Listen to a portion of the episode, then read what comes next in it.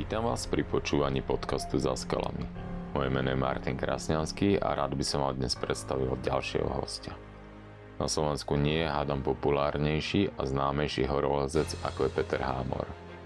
Pohľad z vrcholov všetkých 8 tisícoviek sveta, vrchol Purny, kde ako jediný človek stal dvakrát, prvo výstupy, mnohé ďalšie expedície a byť tu stále medzi nami v plnom zdraví a spokojnosti sa podarilo veľmi malé skupinke ľudí na svete.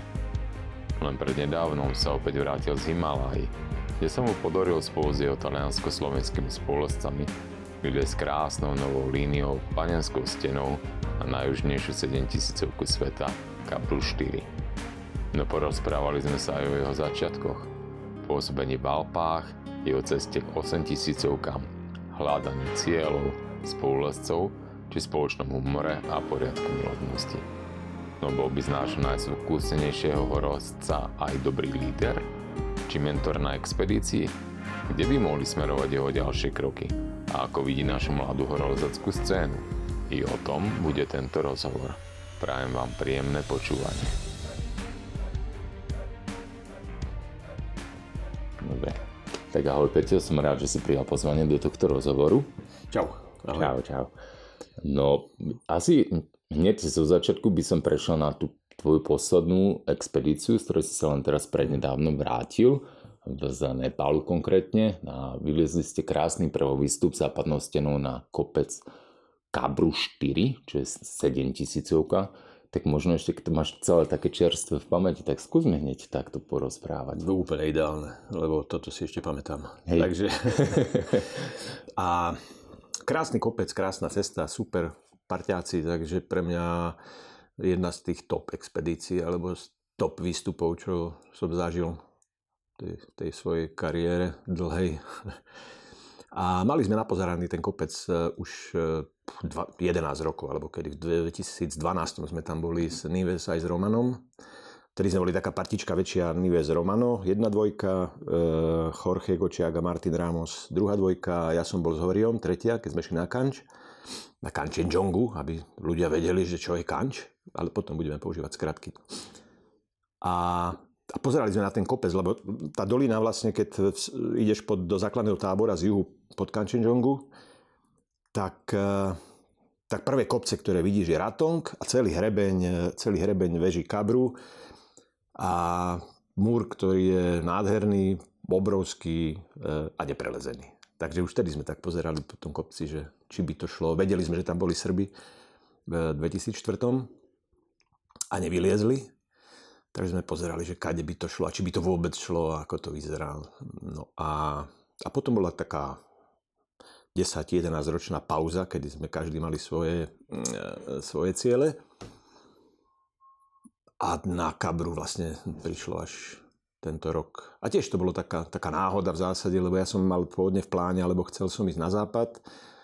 A chcel som skúsiť buď na buď na API alebo na Saipal, tam sú také kopce tiež 7000 ktoré sú pff, veľmi málo známe, neprebádané možnosti na prvý výstup je tam veľmi veľa. No len e, aj organizačne, aj cenou nakoniec som od toho upustil. A, a dozvedel som sa, že, že Nives s Romanom e, by chceli ísť na Kabru, no tak jasné, že hneď sme sa spojili a, a vyšlo z toho toto. Mhm.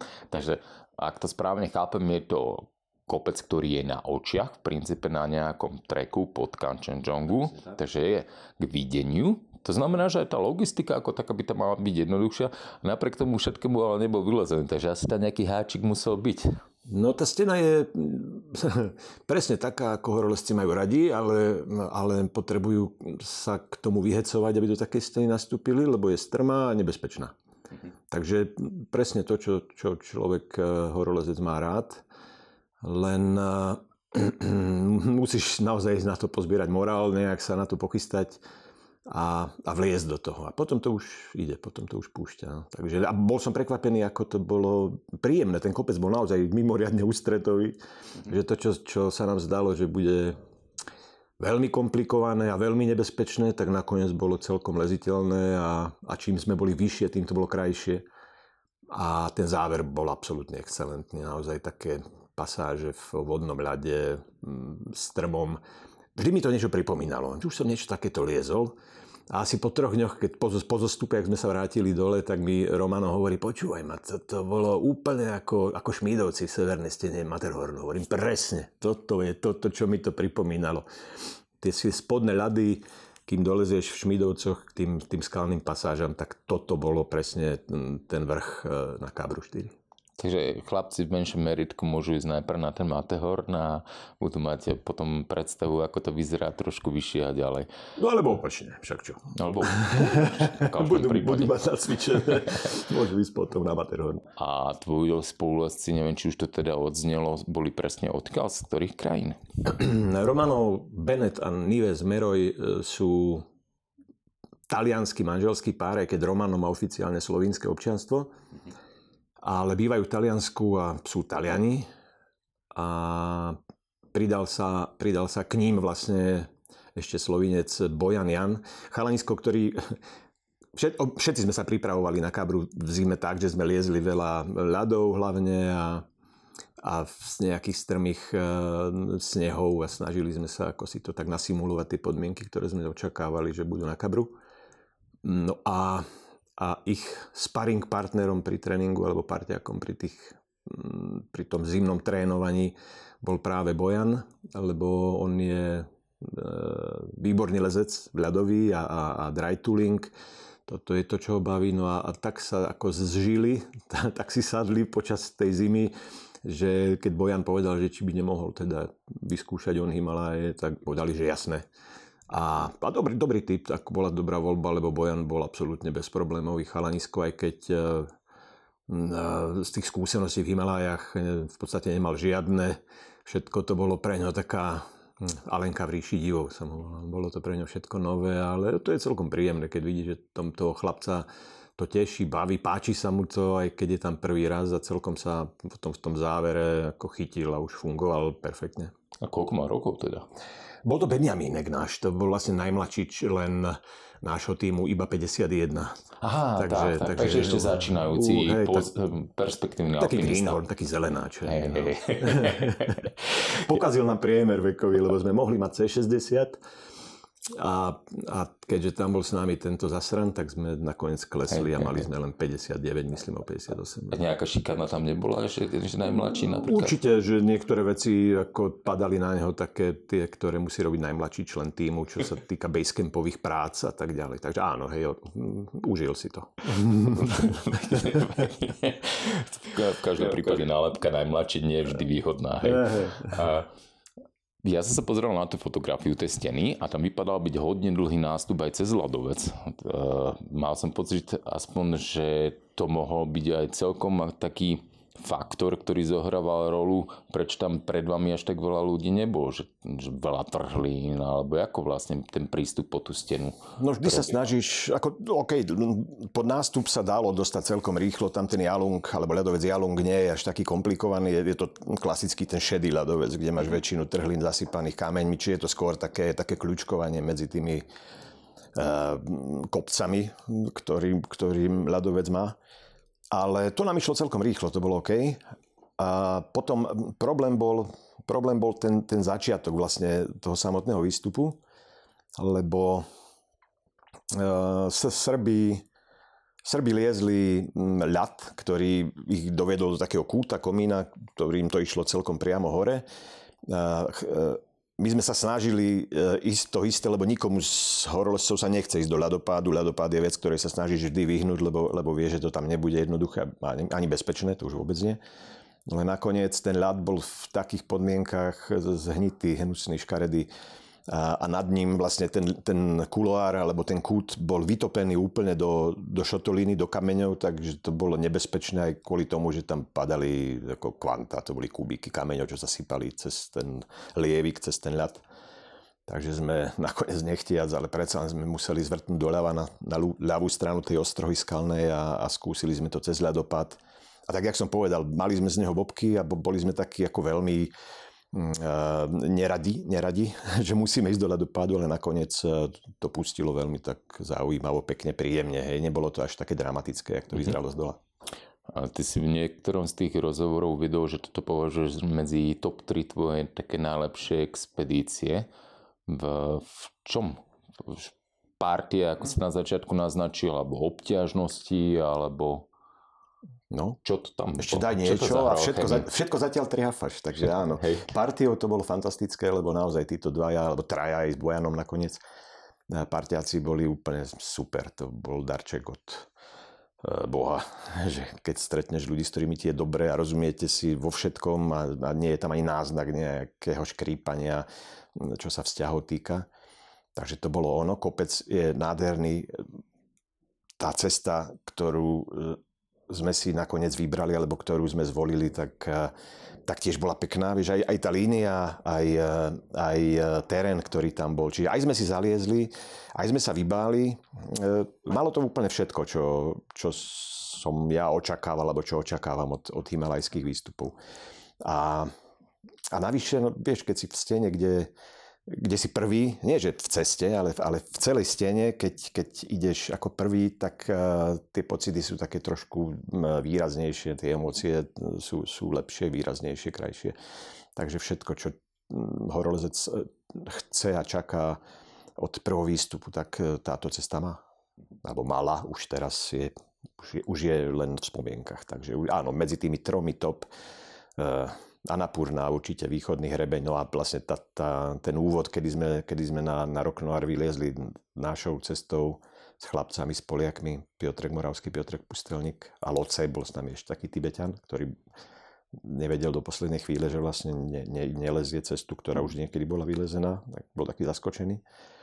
A druhá taká cesta, ktorá bola z tých top práve z Gašebrumu 1 s Piotrekom Moravským, kedy sa nám podarilo preliesť zo juhu na sever vlastne cez vrchol Kašebrumu 1. To bolo dobrodružstvo fú, veľmi uh, výrazné.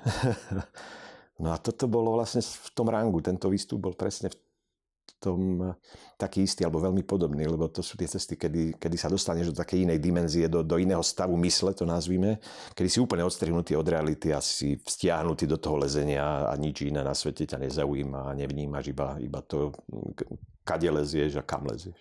Uh-huh.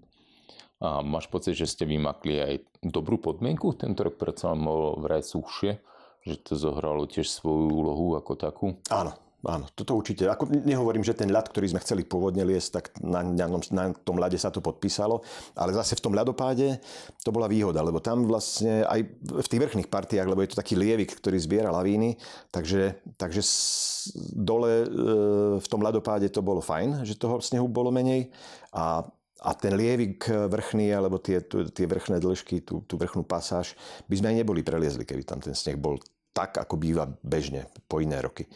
A, a tam by to bolo naozaj smrteľne nebezpečné, lebo vlastne čokoľvek spadne v tej vrchnej stene, tak letí tým lievikom, ktorým sme vlastne nastupovali. Takže dostať sa e, cez to najúžšie miesto, naozaj to je, to je čistý lievik, tak to si aj neviem predstaviť, že by, že by sme išli v horších e, podmienkach, alebo keď bolo viac snehu. A v tých vrchných partiách zase tohto roku bolo veľa vetra.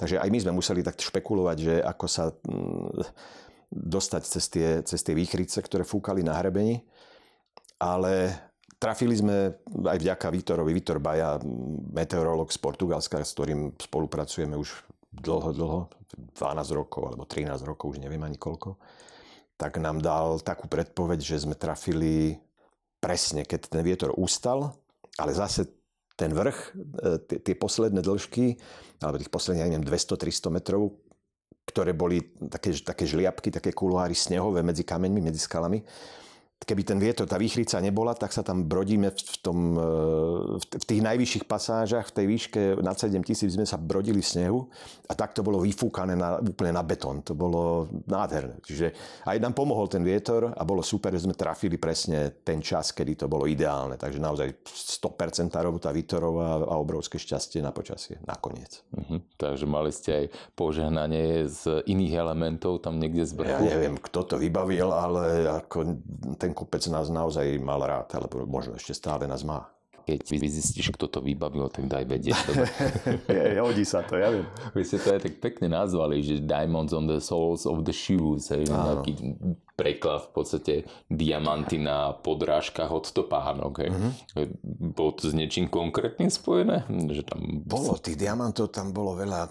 A najviac na, na spiatočnej ceste sme, sme museli bivakovať a, a zase darček od toho kopca, alebo od Boha, alebo od koho. Uh, jednej v noci som prišiel k jaskyni, ktorá bola ako z filmu. Myslím, že sa to volalo, ani neviem ako, taký ten strašný film, čo sa filmoval na K2. Vertical Limit, môže byť kde, kde pošli do jaskyne, kde sa dalo žiť. Normálne, keby si mal čas a e, chuť, tak môžeš v tej jaskyni žiť. Tak toto sme reálne našli. Tak som teda ňu pozrel, aká pekná jaskyňa, ale pokračovali sme zo stupe, bolo asi štvrt na dve v noci, keď sme pred takými traverzami, ktoré už boli veľmi nebezpečné pri čelovkách a stany stále v nedohľadne, tak sme sa rozhodli, že teda ideme, radšej prečkáme tu do, do, do svítania v tej jaskyni, keď máme takú možnosť. No vošli v jaskyne, tak to bolo to sa trblietalo celé, to bolo naozaj, tých diamantov tam bolo mŕte. Prvýkrát som videl e, cencúle, ktoré boli ako, ako lustre. Boli, boli okrúhle, boli gulaté, boli to gule. Priesvitné, čisté, kryštálové gule na strope. Neuveriteľné veci sa tam diali. Takže e, tá línia bola naozaj takáto, takáto diamantová. No a už samozrejme tým, že sme starší a počúvame hudbu, ktorá bola, ktorá bola v 60-70. roky, tak, eh, tak jedna z našich favoritných bola práve uh, Diamonds on the Sole of the Shoes. Of Her Shoes oficiálne. Takže... Tak to už môžeš prezradiť aj kapelu rovno. A, ja teda viem. To Paul Simon spieval. a bolo to, on spieval s Afričanmi. To bol tak, taký ten album, ktorý natočil s, s, s Afričanmi a bolo tam veľa takej peknej africkej, takých tých vokálov super pesnička. No. A neznelo ti to aj tak v pozadí? Keď... Celý čas, ako jeden z dôvodov bolo toto, že to bola ako aj, aj pesnička tejto expedície, ktorá znela často. Aj v Basecampe, aj, aj keď sme relaxovali po lezení niekde v spacáku, tak do uší to išlo. Mm, ja by som, to je tá tvoja posledná expedícia, tie 8 tisícovky, myslím si, že sú všeobecne u teba známe, ale možno až tak často sa nespomína tá tvoja cesta k tým 8 tisícovkám. Ako si v princípe začínal a čo tomu celému predchádzal, pretože to by som si rád minimálne Fú, ja ale tak tu sa zdržíme, lebo ja už dlho som na tomto svete a to bolo tak dávno, že už odtedy sa veľa vecí udialo, kedy som sa rozhodol, že sa budem venovať horolezectvu. Fú. E, začal som tak, ja som z Popradu, takže Tatry som tu mal e, ako vždy na očiach, ale chodil som tam skôr len tak e, s rodičmi a až to nebaví mojim športom. Začínal som hokejom, z hokeja som prešiel na futbal, čiže vždy som bol niekde inde ako v Tatrách. A až vlastne, keď som mal ja 17, myslím, tak v tom, jak sa to lámalo, že, že končím, končím v juniorke a idem k seniorom, tak ten prechod som nezvládol, do toho puberta a hľadal som úplný protipol, úplne opak protiklad tomu, čo som dovtedy robil. A cestou na, na futbalový štadión, keď som chodil na tréningy, tak som vydával horolezcov, tak tam trénovali na múrikoch, vtedy sa trénovalo na takom železničnom um, moste v tých stienkách s kameňmi, alebo sa trénovalo pri hokejovom štadióne na, na, na lodenici alebo na okruhliakoch tak som raz miesto tréningu na futbal sa zastavil pri, pri chlapcoch a pozeral som, čo to vlastne tam robia títo čudáci. A, a už som tam zostal. A nakoniec som tam našiel aj, aj pár známych, s ktorými som sa poznal ešte predtým. A tá komunita bola výborná, naozaj to sme mali, ako každý, každý deň sme boli na Moriku, strávili sme tam v podstate všetky dni a už potom ten futbal e, zostal bokom. Tatry už som mohol, už som mal povolené a mal som čas, takže od turistiky, ktorú som začal s mámou, vieš, také tie klasické kopce, ktoré sú tu sprístupnené chodníkovo, Kôprovský štít a, a tieto iné kopce, kde už som začal vnímať, že aj pekne je v tých Tatrách, že tie výhľady stoja za to a keď som opustil chodníky, tak som v tom našiel aj také z, z, zalúbenie športového charakteru. Mal si predtým aj nejakého mentora, niekto, kto ti ukázal, čo a ako predsa len horolezectvo nie je ideálny šport, na, na to, aby sa človek učil na vlastných chybách? Na tom úriku som stretol veľa ľudí, ale medzi inými aj Sveťolacko bol taký chalanisko, ktorý bol v popradskom oddieli vtedy a, a s ním som bol prvýkrát v Tatrách, takže sme išli do Bielovodskej doliny a ako prvé cesty v Tatrách. A s ním som liezol dosť často. a veľa v tom úvode. Takže Sveťo bol môjim spolulescom a vlastne učiteľom. Lebo ja som začal v Tatrách. Ja som predtým, najskôr som bol v Tatrách liesť a až potom som išiel na Tomašák a na, na Dreveník. Čiže ja som začal úplne opačne, ak sa začínal. Lebo väčšina chalanov začala na skalkách a presunuli sa do Tatier. Takže u mňa to bolo úplne naopak. A po Sveťovi potom jasne, že prišli ďalší spolulesci, a veľa času sme strávili v Tatrách e, s Pálom Jackovičom, ale to už bolo v čase, keď e, E, keď už som vedel ako aspoň do tej šestky sa hýbať v teréne, takže už sme si potom vyberali také cesty, ktoré zase boli ťažšie, také športovejšie a, a postupne vlastne sme sa dopracovali až, až k nejakým prvovýstupom a tak ďalej. Takže... Niektoré tie vaše prvovýstupy sú doteraz veľmi populárne a, a vazú sa. Teším ja sa. Len tak pousmievam teraz momentálne, lebo v tejto miestnosti som robil rozhovor s Deniskou Šulcovou a to mm. takisto spomenula ten múrik pri Lodenici. No, aj ona tam bola, no, medzi inými. Asi je tam taká zaujímavá aura možno toho miesta, že mm. vznikla tam, vznikla tam, no, začala tam s lezením Deniska a aj ty a Svetozar Lácko zase Míša Saboučíka učil trošku k lezeniu, takže tá mozaika slovenského lezenia je tak pekne vzájomne prepojená a to je na tomto krásne s tým Palom Jackovičom. Vy ste sa od tých Tatier aj tých prvovýstupov potom popozerali aj na západ a vylizli ste tam tiež pekné veci, tak skús možno o tomto niečo porozprávať. No, najkrajšia taká spoločná naša akcia bola bola tá trilógia klasická alpská, lebo všetci sme mali načítané, samozrejme Rebifata, neviem, e, vedeli sme o, o, o tých severných stenách alpských, že krásne a že to lezenie tam je parádne a ale nevideli sme to naživo, takže keď sa uvoľnili hranice, keď, keď sa dalo cestovať jednoduchšie, tak s Palom sme vyrazili presne do severných stien a a každý rok sme preliezli jednu, myslím, že sme začali v nejakom 90. Pú, asi druhom alebo prvom, už si nepamätám, hneď, ak sa otvorili hranice. No a, a začali sme, a začali sme v Materhornom, severnú stenu Materhornu Šmídovcov. To sa nám podarilo preliesť ako vo výchrici v závere a v takých neúplne ideálnych podmienkach za, za deň. Takže sme vieš, dostali chuť, že tak už keď toto sme za deň, tak ideme ďalej. Druhá cesta bol, bol Valker na Jurasi. V severnej stene Grand Juras. Nádherná cesta. Toto je, to je nádherná, je super cesta.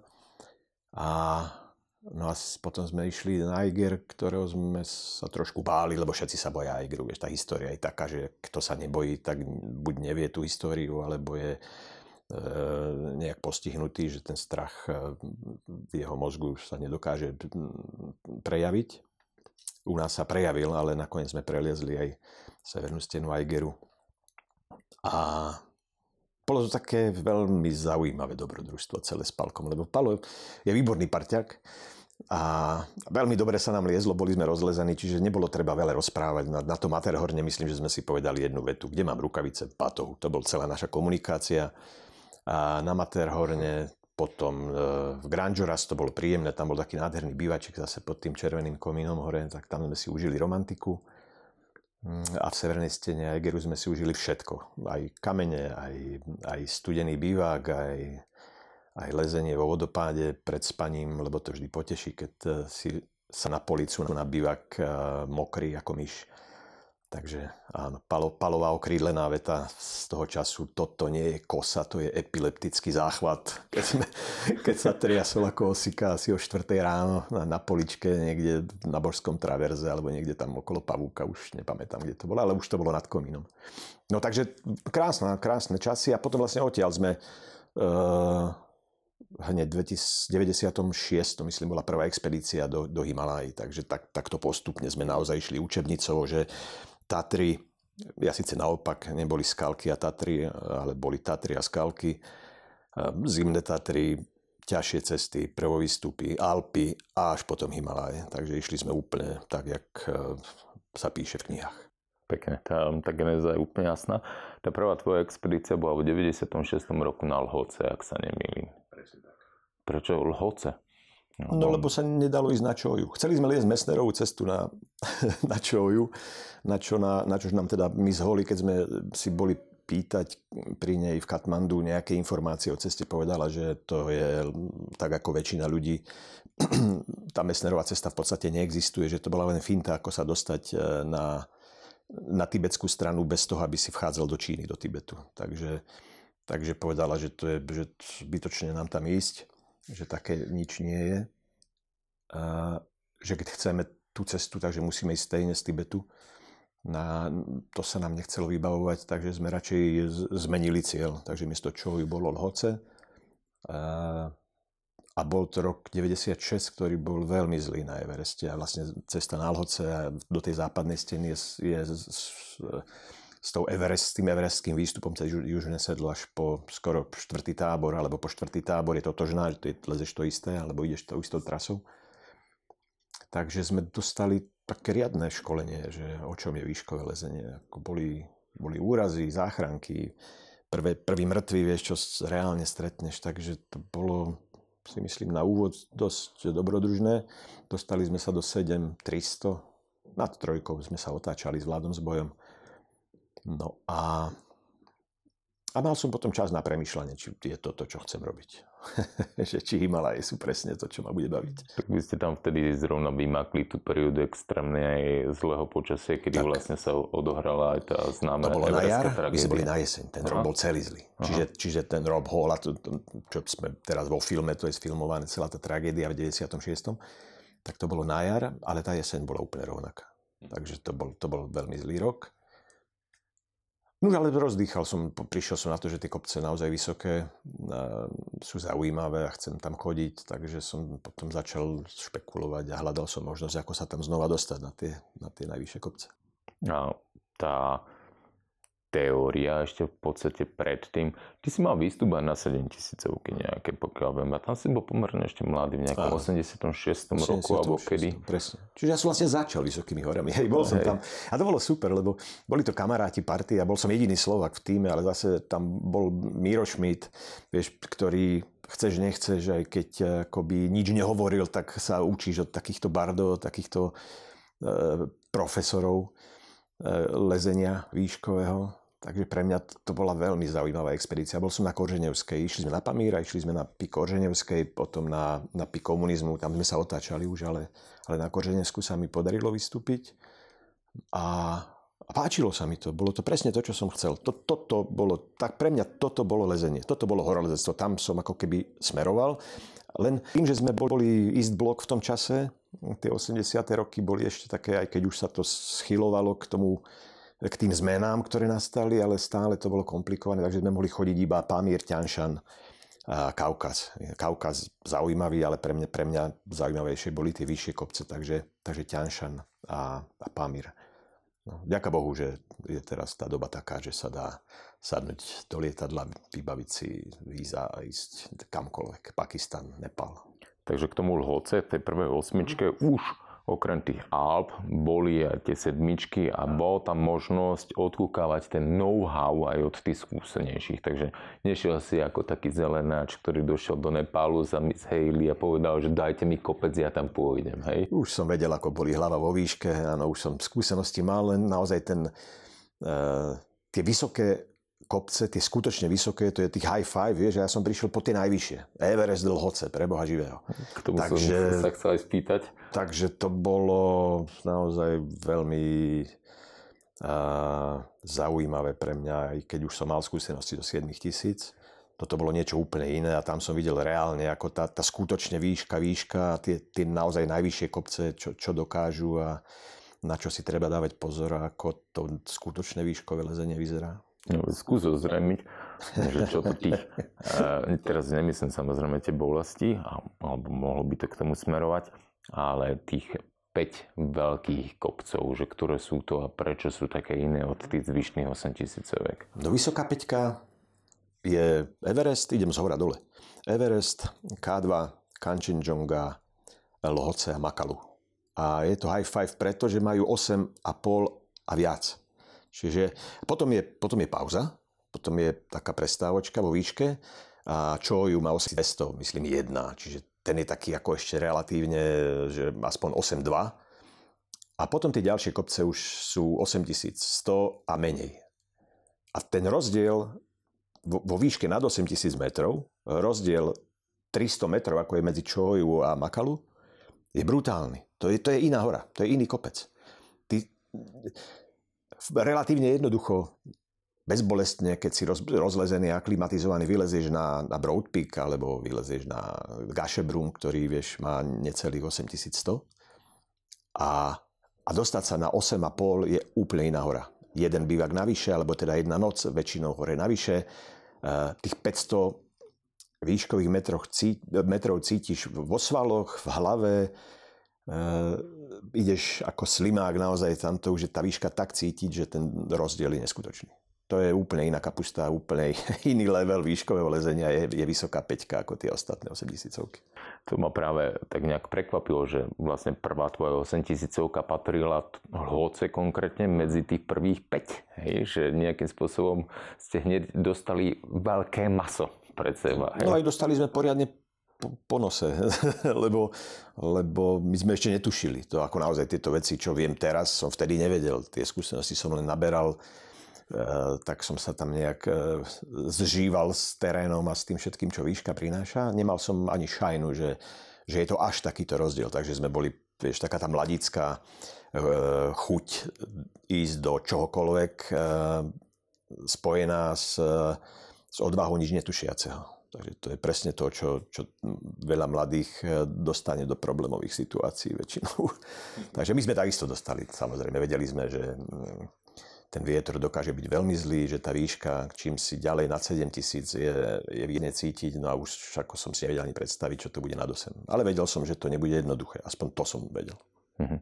No, v každom prípade, ako vylezol sa nakoniec na všetky 8000 ktoré nám planéta ponúka.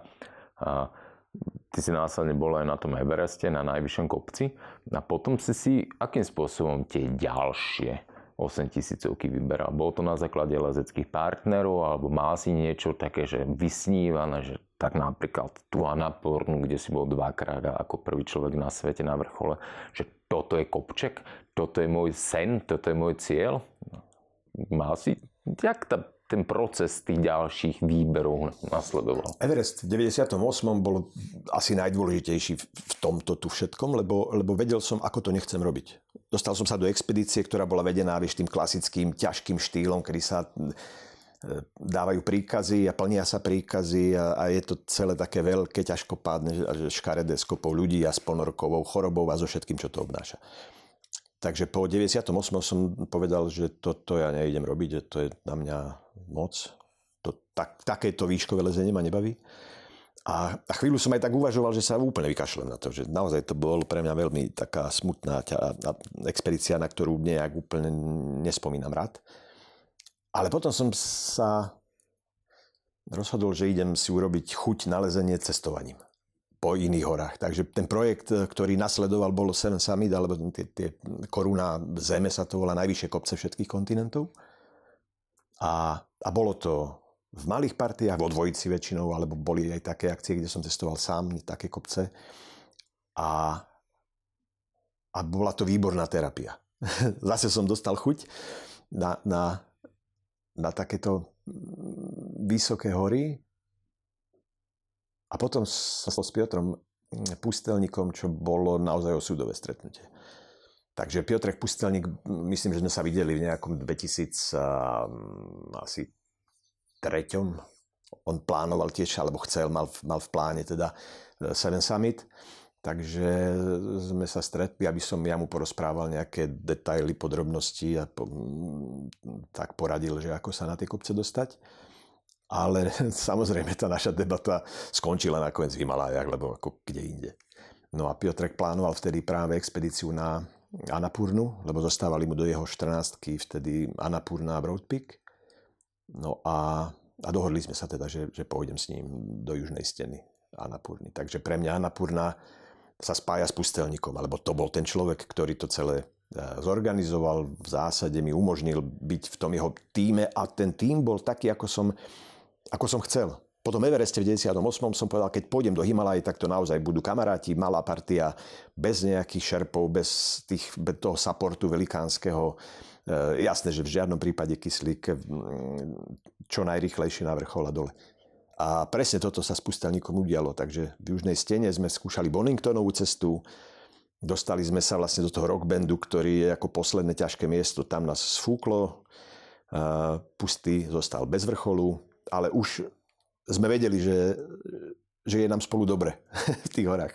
Takže, takže že, že tie expedície budú, budú nasledovať, že to, že to nebola jediná posledná. Takže to bola expedícia, kde uh, ktorá bola bez vrcholu, hej? Áno, áno. Čo je, vieš, nie veľa vrcholov, alebo veľa expedícií končí bez vrcholu a zážitky z nich máš také, že na ne spomínaš častokrát e, v lepšom ako na, na expedície, kde si na vrchole bol, ale nepáčilo sa ti tam. Alebo niečo tam bolo, čo, čo zaškrípalo a nie, nie také negatívne spomienky e, prehlušia to pekné, čo na tej expedícii bolo. Tak toto bola prvá expedícia, kde mi bolo dobre, kde naozaj to bolo super. Uh-huh. A hneď na to si sa vrátil o rok späť na Annapurnu, alebo... V 2005 som ešte bol z, eh, to bol zase také rodine, tak, rodinne taký smutný rok pre nás, že som nešiel do Himalaj a, a išiel som na Aliašku, takže som si zopakoval výstup na McKinley, a bolo to fajn a hlavne išlo o to, že som bol tam kratšie, ako sa chodí do Himalaj. Netrvalo to dva mesiace, ale trvalo to nejaké tri týždne alebo mesiac. A v 2005 išiel pustý skúsiť znova Boningtona do južnej steny Anapurny. A prvýkrát zase zobral so sebou, keďže ja som nemohol, tak zobral so sebou Piotreka Moravského. Ten mal za sebou výstup, prvý zimný výstup so Simonem Morom na Šišapangmu v 2004, alebo na prelome 4. 5. Tak uh, išiel s Piotrom do južnej steny Anapurny a dostali sa zhruba do toho istého miesta ako my v 2004 do rockbandu ale zase Piotrek eh, otestoval Piotreka číslo 2, mladého, a prišiel na to, že to je super parťak a prvýkrát spoločne sme šli na expedíciu ako traja Petrovia v 2006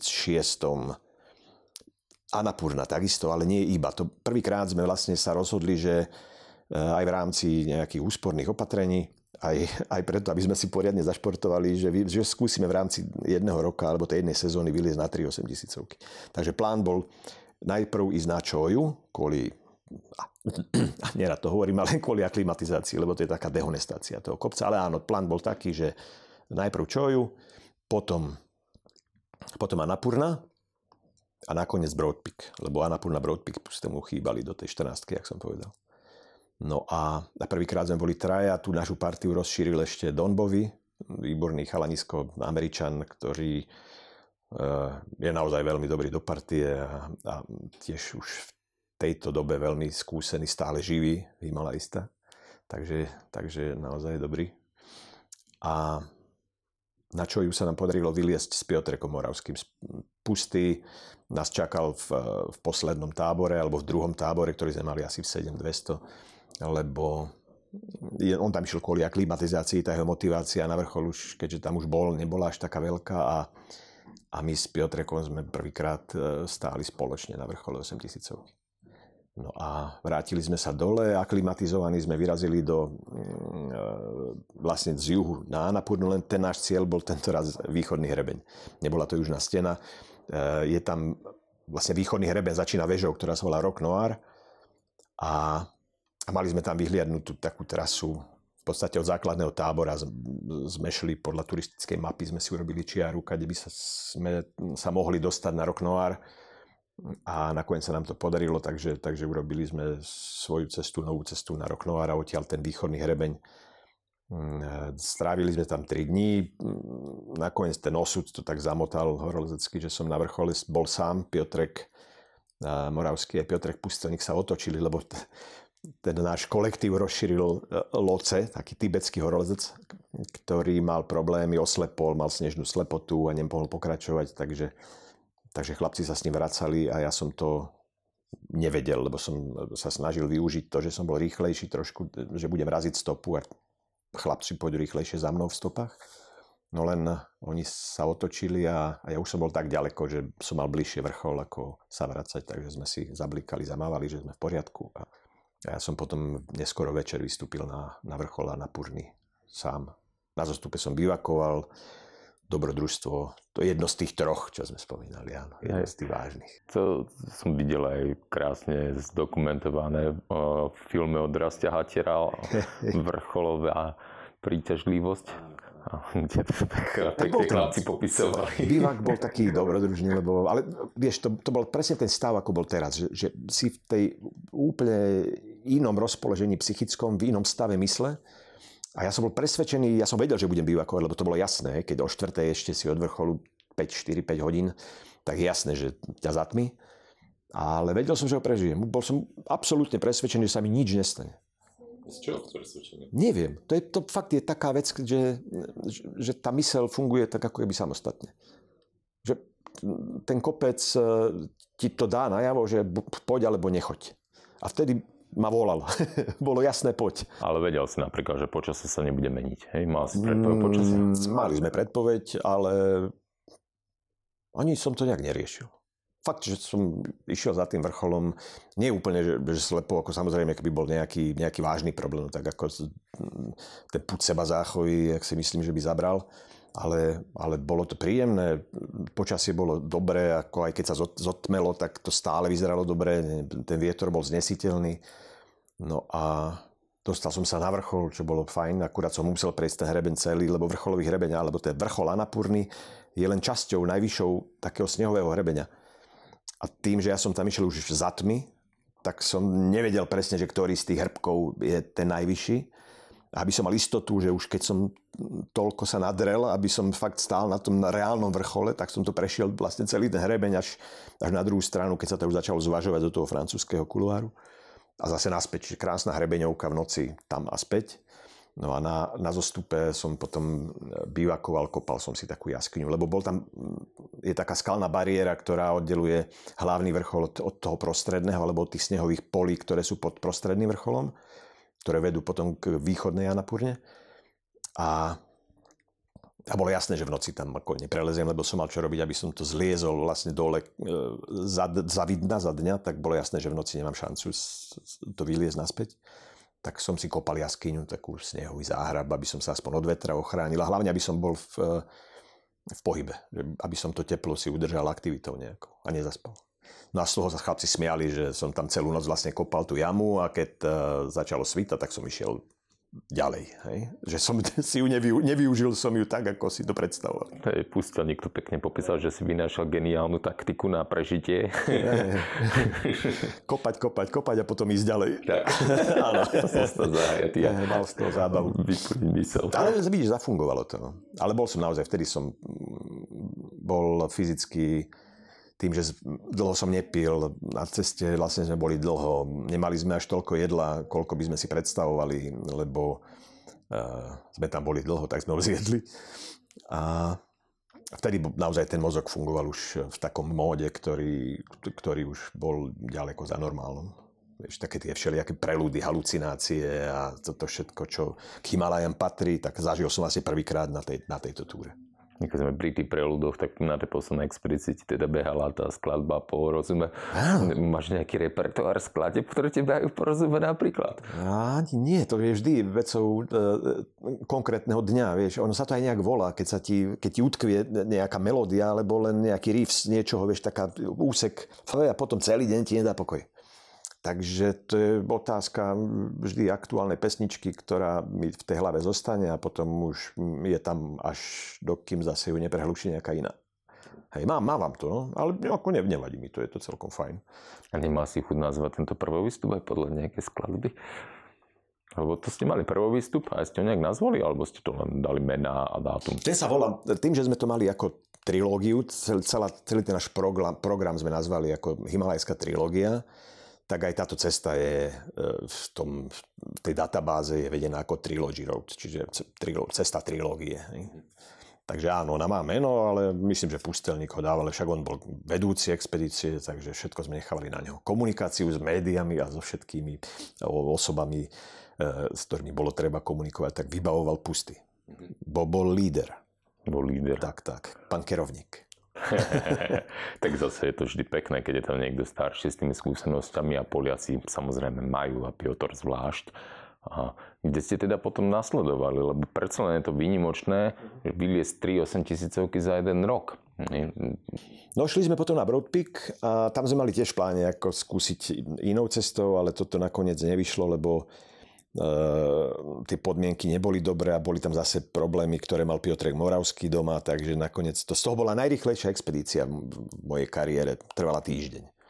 Sme prišli do, do Basecampu niekedy v pondelok a na vrchole som bol asi v piatok a v sobotu už sme zostupovali, v nedelu sme šli domov s Moravským, lebo ponáhľal sa kvôli manželke, lebo nejaké tam mali svoje veci, ktoré bolo treba riešiť. Takže z toho predvrcholu, ten traverzik, čo tam je, tak to ste si už dobre zaklimatizovaní, len tak prešli, čo? Nie, tak to, to nie je až také dlhé. Naozaj, keď sú dobré podmienky, tak z toho roky summit na vrchol, to je, to je chvíľka.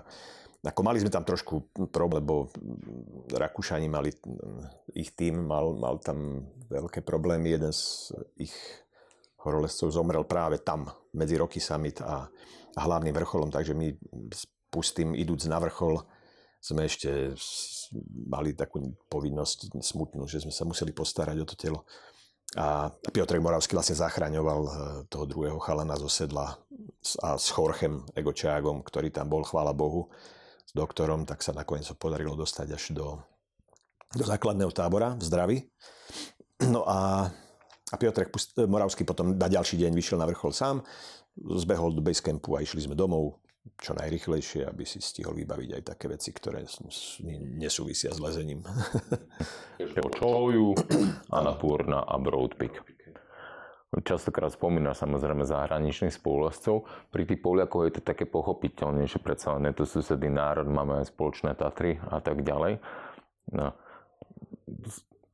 Skús popísať ešte možno, že jakým spôsobom dokážeš kľúčkovať na tej medzinárodnej scéne, dokážeš namiešať aj ten kolektív tých lescov, že ako sa poznáte, alebo jak to funguje. No je to tým, že v tých horách naozaj stretávaš tých ľudí a tá komunita výškarov nie je až taká veľká. Tie, tí ľudia alebo tí horolezci, ktorí chodia do vysokých hor každý rok alebo e, veľmi často, tak sú tí istí.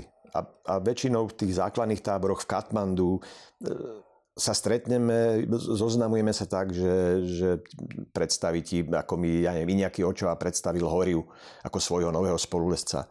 Takže spoznali sme sa v Katmandu a, a potom e, máš referencie, ako ten človek funguje a nakoniec e, sa stáva aj tak, že, že, že sa stretnete na reálnej expedícii ako nie spolulesci, len mne ochorel spolulezec na Makalu, Palko Jackovič mali so mnou, takisto ochorel, takže ja som bol sám, Horia bol sám, poznali sme sa, lebo bol i nejaký spolulezec, mal som o ňom správy, referencie, vedel som, čo je, čoho je schopný a čo dokáže v kopcoch. Dali sme sa dohromady, lebo nebudeme každý nosiť svoj stan. Urobili sme dvojicu a, a, a fungujeme už pomaly, ja neviem, 11 rokov spoločne.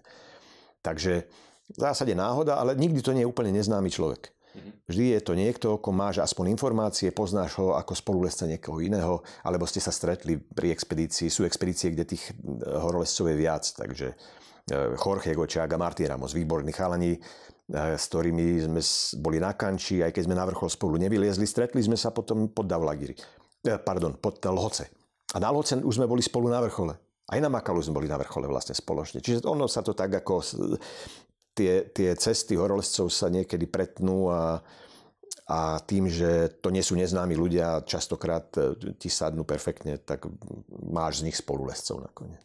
Máš nejaký pocit, že koľko ich sa takýchto je? Sú desiatky, ja neviem, do 40 ľudí? Alebo nechajme, nechajme desiatky, naozaj je to, je to ťažké povedať, lebo ono sa tak ako aj niektorí starší uh, už do tých kopcov chodia menej, alebo, alebo tých výkonov, vý, takých tých vážnych ciest lezu menej. Ja neviem, Simone Moro takisto je v síce v horách stále, ale už posledné roky ako tie výkony alebo tie kopce uh, už, už tie cesty nie sú až také náročné, ako boli niekedy. Tie jeho projekty skôr boli tie zimné výstupy a teraz uh, sa viac venuje práci v Himalajach. Vážnou personou niekedy vážnou personou bol Juanito Orizabal. Ten, ten točil druhýkrát 14. Ale takisto ten vek už ho odstavil z, z tej partie, už ho v horách nestretávam. A keď ho stretnem tak ako sprievodcu nejakej skupiny, takže sa vidíme, ale neleziem. A pri, pribúdajú mladí, vieš. Aj Poliaci teraz, eh, veď Pol, Polsko stále má od Adama Bieleckého uh, boli ďalší chalani, ktorí, ktorí lezú. A ja teraz s Rumunom, s tým Horiom Kolíbašanu, s ktorým leziem, tak eh, takisto k nemu sa pridávajú chalani ako e, e, teraz na Daulagiri posledné, keď sme skúšali ten prvý výstup, tak ten Marius Ganet vlastne je partia, ktorý sa pridal k Horiovi, no a rozšíril tú komunitu, ale nie, nie, nie sú to, určite to nie je stovka, nechajme to na desiatkách, ale neviem, či to je 20 alebo 30 tých ľudí, ktorých, ktorých tých kopcoch stretávaš stále. Automaticky sa mi aj núka tým pádom otázka, že prichádzajú aj tí mladší. Ako to vnímaš na Slovensku s tými mladšími? No ja si myslím, že máme super chalanov a super lescov a je otázka času a v zásku možno šťastia na nejakej náhody šťastnej, kedy sa, kedy sa podarí e, tým chlapcom zohnať toľko prostriedkov, koľko, koľko treba na Himalaje, lebo toto je velikánsky rozdiel medzi inými pohoriami a Himalajami, že tých peňazí potrebuješ oveľa viac, aby si tam tú expedíciu zorganizoval. A, a nie je to jednoduché, a musíš na tom mať v zásade šťastie, aby si stretol správnych ľudí, ktorí sú ochotní ťa podporiť a je to taká zábavka, a ktorá nevieš, ako skončí. Takže keď toto všetko klapne, tak ja si myslím, že máme chalanov, ktorí sú schopní vyliesť fantastické veci aj v Himalajach. A nemusí to byť na osmu, vieš, leď e, e, je veľa kopcov medzi 6, 7 alebo tesne nad 7 alebo 7, od 7 do 8, ktoré, ktoré majú prázdne steny alebo nádherné línie, ktoré neboli vylezené a dokonca sú hory v tejto výške, ktoré ešte nemajú človeka na vrchole. Sú to normálne vrcholy panny. Takže tých možností je v Himalajach stále veľa, aj keď si myslíme, že sú preplnené a že už tam nie je čo vyliezť a nie je kde ísť, aby si bol prvý. Množstvo, množstvo, naozaj. Kto chce nájsť svoju líniu, vyliesť krásny prvý výstup v panenskej stene alebo na panenský vrchol, stále nájde, len musí chcieť. Mm-hmm. A my máme chalanov, čo chcú. To je dobre. Takže vidíš to v podstate, ten potenciál tam je, aj tá budúcnosť je to iba o tom ťahu na bránku. Ja som optimista, absolútne, ja verím a držím palce chalanom, takže to je naozaj otázka času, kedy, kedy budú títo chlapci, čo lezú fantastické veci v Alpách a v Patagónii, kedy, kedy sa to podarí aj v Himalaje. Uh-huh. Ty si bol v podstate aj v pozícii to staršieho, to skúsenejšieho, bol si s Myškom Saboučikom, takže tomu si mohol dozdávať tie skúsenosti. Hej. A nemáš takú, a možno aj takú osobnú ambíciu byť v pozícii, jak bol napríklad Galfi starší, nejako vedúceho expedície? Dnes je iná doba. Dnes sme, ako chodíme liesť do tých Himalají, tak ako sme chodili liesť do Tatier tá éra toho expedičného ponímania e, výstupov v Himalajach je, áno, nájdu sa, len to už nie je to športové, čo tam hľadáme, takže tie športové výstupy v Himalajach sú iným spôsobom vedené. Určite. Takže, takže pre mňa nie, nie, nie, nemyslím si, že je doba, že by ešte sa to niekedy vrátilo v takom e, systéme a v takým spôsobom tie expedície ako niekedy Ivan Galfi a jeho expedície.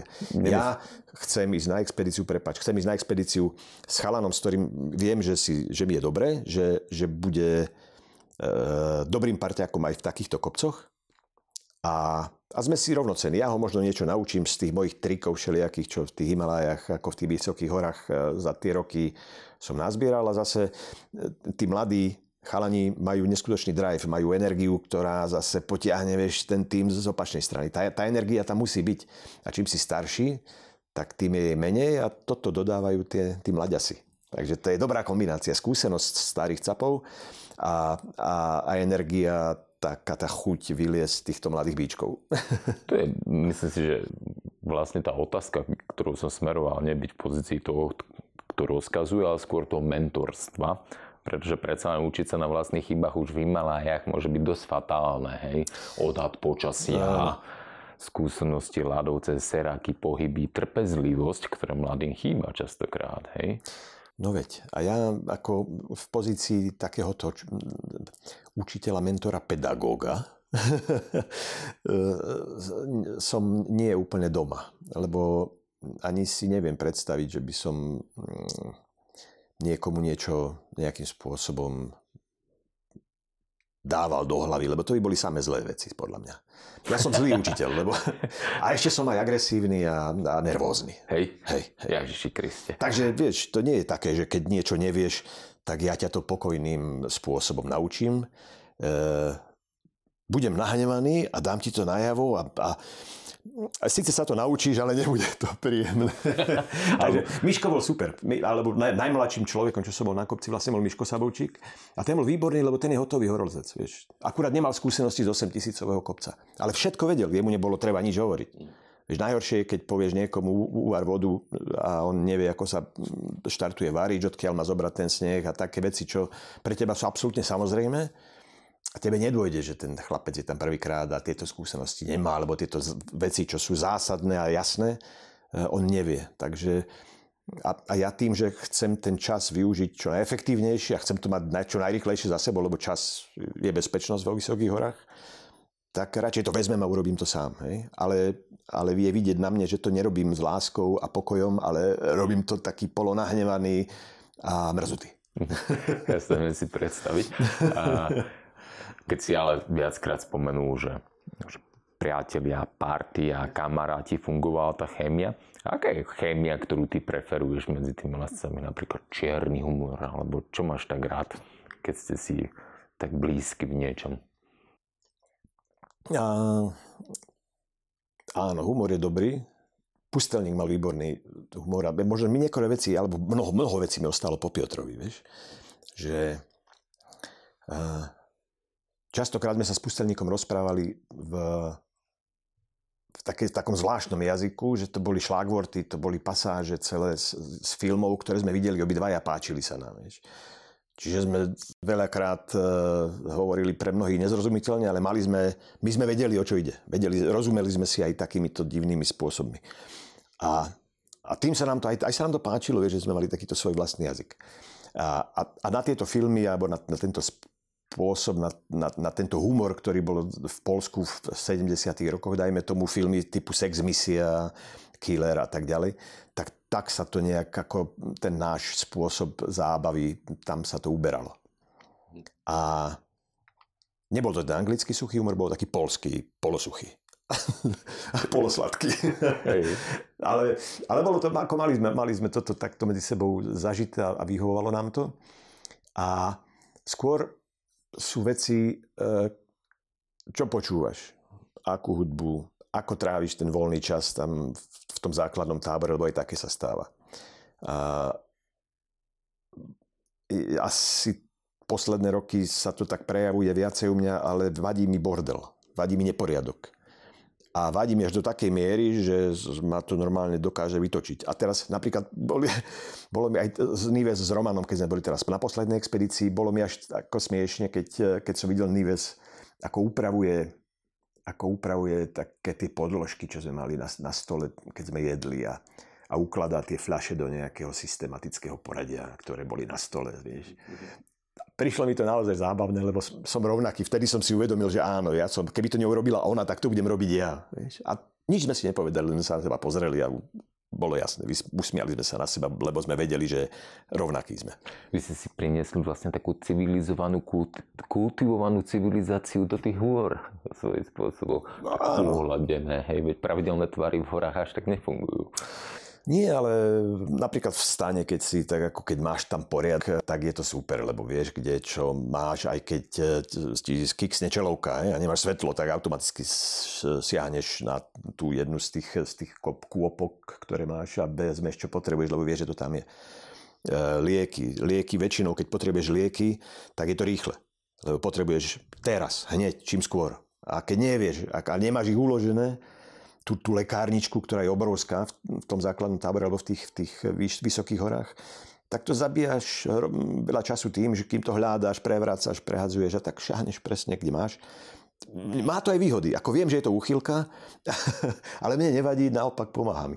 A, a toto bol pustelník, toto je Nives, Romano, ďalšia vec, Romano je super. Doteraz som všetky opravy, lebo niekedy sa ti pokazí, niekedy to boli tie generátory benzínové, teraz je to, teraz je to solar systém celý, tak väčšinou sa ti pokazí prívod, nie, niekde ti vybije nejakú poistku.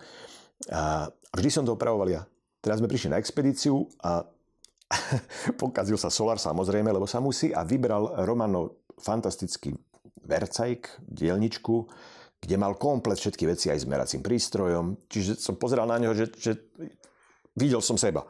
Vieš, presne. Takže boli sme v tomto rovnakí, nie len z Nives, čo sa poriadku týka, ale aj s Romanom, čo sa e, týchto oprav drobných a celého toho udržiavania základného tábora, všetkého toho deviceu elektronického a, a ohrievača, keď ho máš a variča, všetko e, v stave, aby bol funkčný. Takže naozaj, ja, ako keď som sa pozrel na nich, tak som v podstate videl seba. krása, krása. To znamená, že fungovalo to tam aj v rámci takých tých princípov hodnú od lezecký, priateľský. Máš v pláne s nimi napríklad pokračovať aj naďalej, alebo uvidíš? To prinesie čas, ja naozaj neplánujem nikdy dopredu. Ehm, vždy je to ten konkrétny rok. Tento rok bol náš cieľ Kabru 4 alebo Kabru South. A, a na budúci rok Veľmi rád by som išiel, len to nevieš ešte, ako v akom budeme stave. Máme po niektorí už cez 60 v tom kolektíve, čiže ani fyzicky, ani zdravotne nevieš, ako to bude vyzerať. Ale veľmi rád, kedykoľvek. To je presne taká tá expedícia, alebo takí tí ľudia, s ktorými sa na tej expedícii stretne, že Poliaci hovoria aj kone kradnúť, s nimi sa dá. Takže toto naozaj je ďalšia partia ľudí, ďalší ľudia, s ktorými sa aj kone oplatí kradnúť. A kedykoľvek bude možnosť s nimi ísť a ten cieľ bude stáť za to a, a bude spoločný, že osloví aj mňa a ich, tak ako to bolo teraz na Kabru, lebo to bol náš kop a ja som tam chcel ísť aj oni. Pretli sme sa v cieli. A keď sa nájde taký kopec, tak veľmi rád s nimi pôjdem. Uh-huh. Nebola to prvá ponuka alebo prvá možnosť e, ísť spolu s nimi. Myslím, že v 18. E, chceli ísť Romano Nives na Kangbačen, novú cestu takisto do severu tento raz a a písali mi, že či nejdem s nimi, ja už som bol dohodnutý s Horiom. V 18. sme mali na pláne Everest, sa pokúsiť tam toho Hordbajna a, a zostup smerom k Lhoce.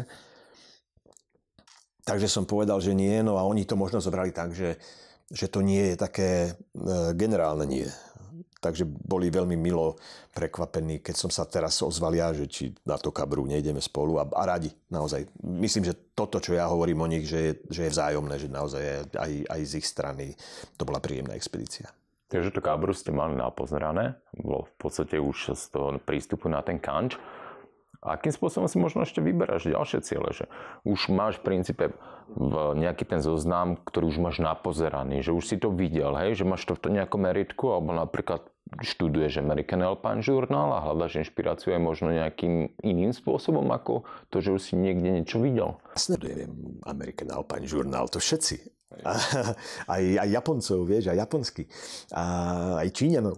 Takže sa snažím ako vedieť, čo pekné sa vyliezlo a, a aké, aké hodnotné výstupy sa urobili za týchto posledných rokov alebo v konkrétnom roku.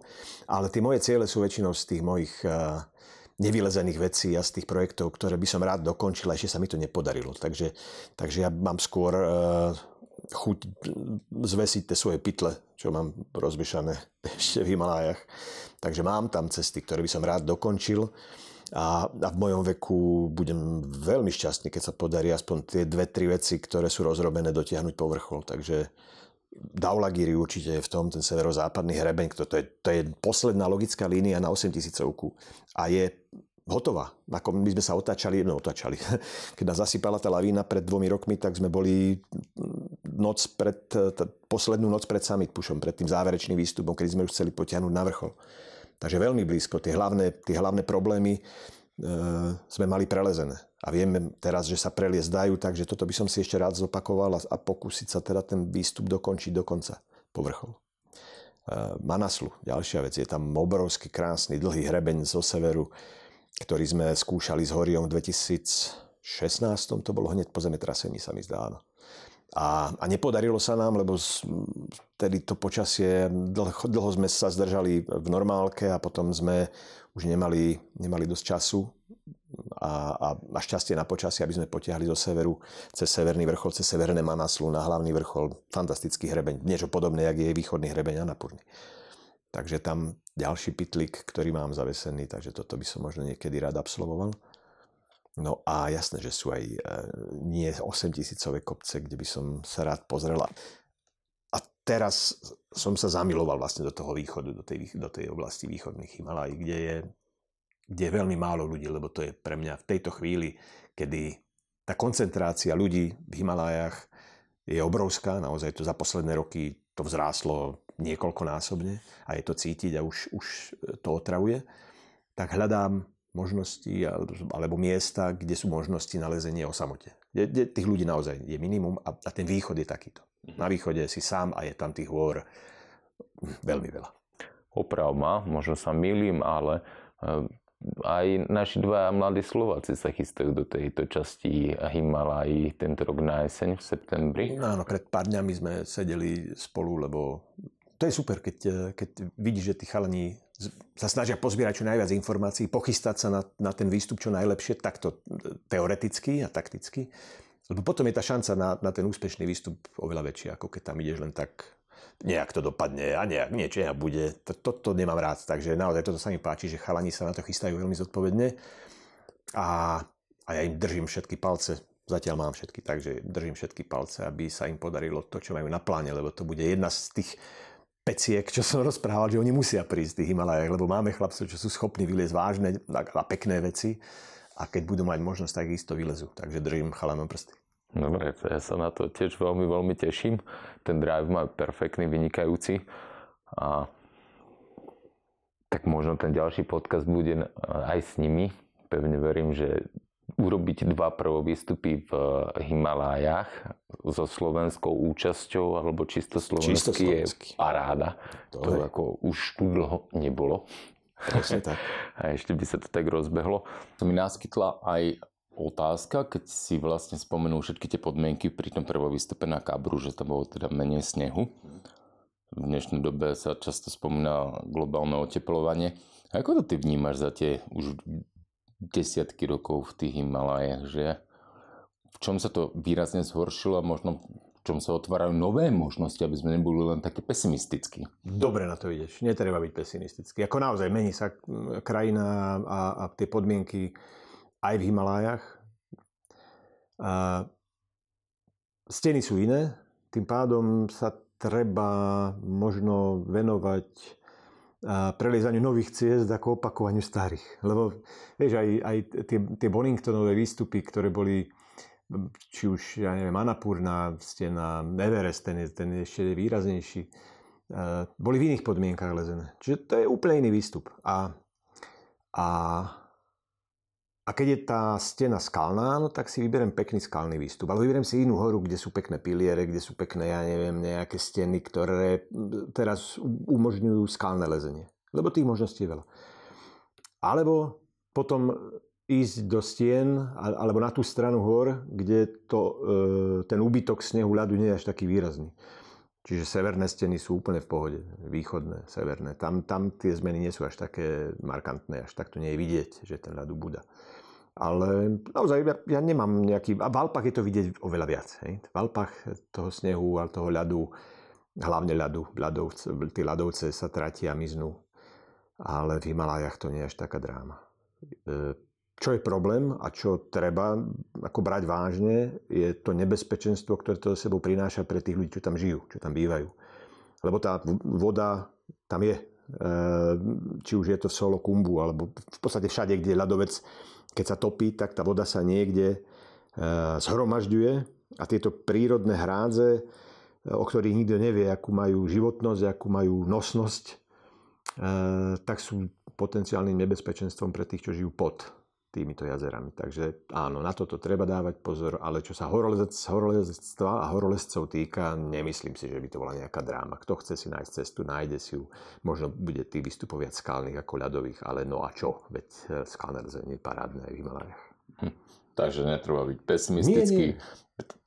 Himalaje sa nám nerozpadávajú ako také pred očami úplne.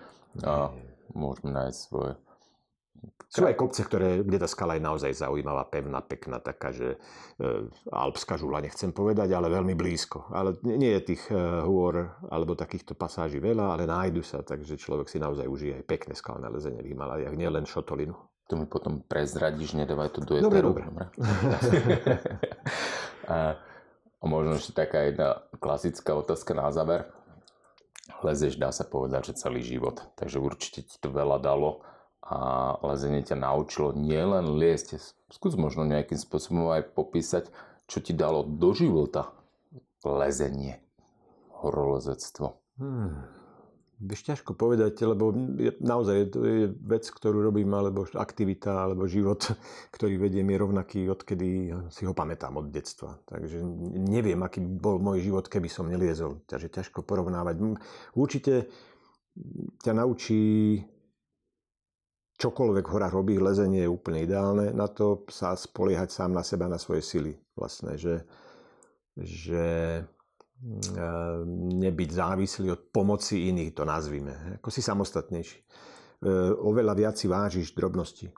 Keď prídeš z kopcov, to, to cíti každý. Keď sa vráti po dvoch mesiacoch z Himalají, tak má úplne iný pocit e, z teplej vody, keď mu tečie po otočení kohútika. Fantasticky mu chutí chlebík s maslom. To je bomba. Naozaj chlieb s maslom a čerstvá paradajka je najlepšie jedlo na svete. Po dvoch mesiacoch v horách. Hej.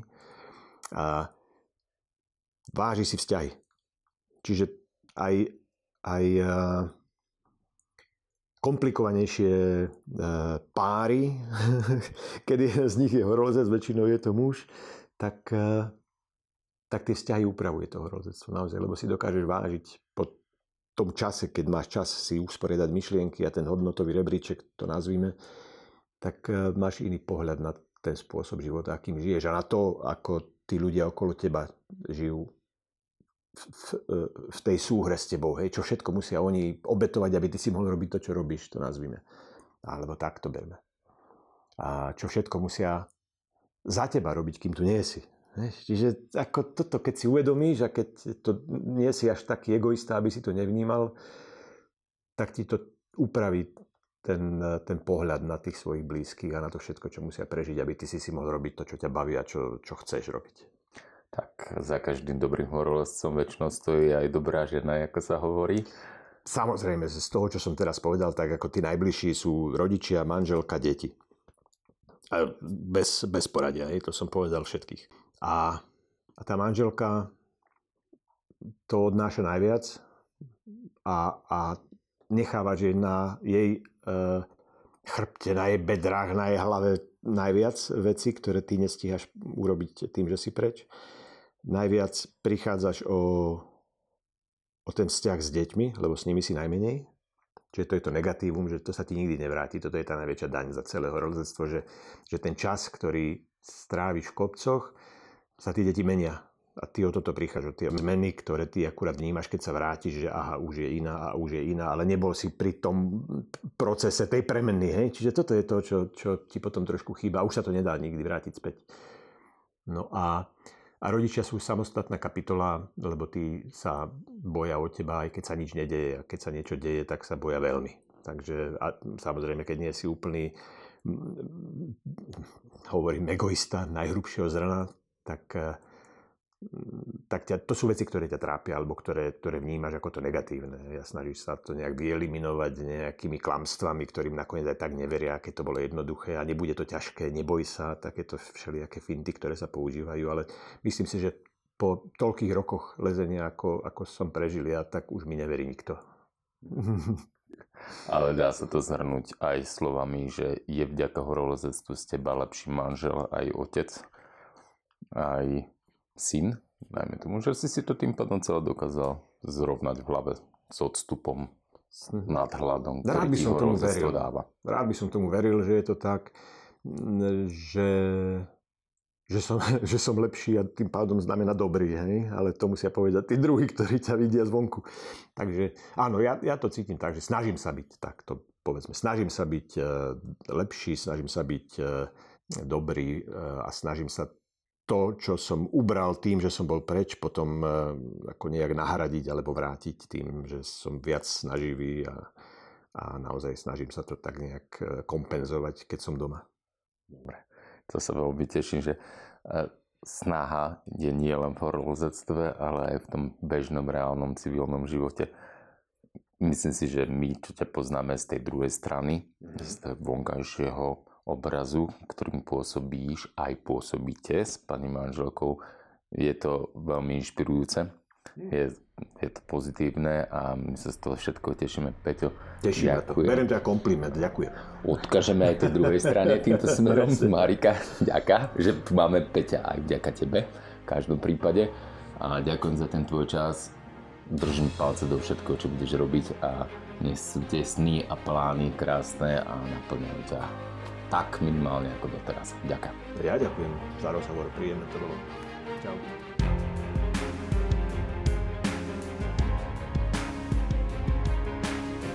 Dopočúvali ste ďalší diel z podcastu Za skalami.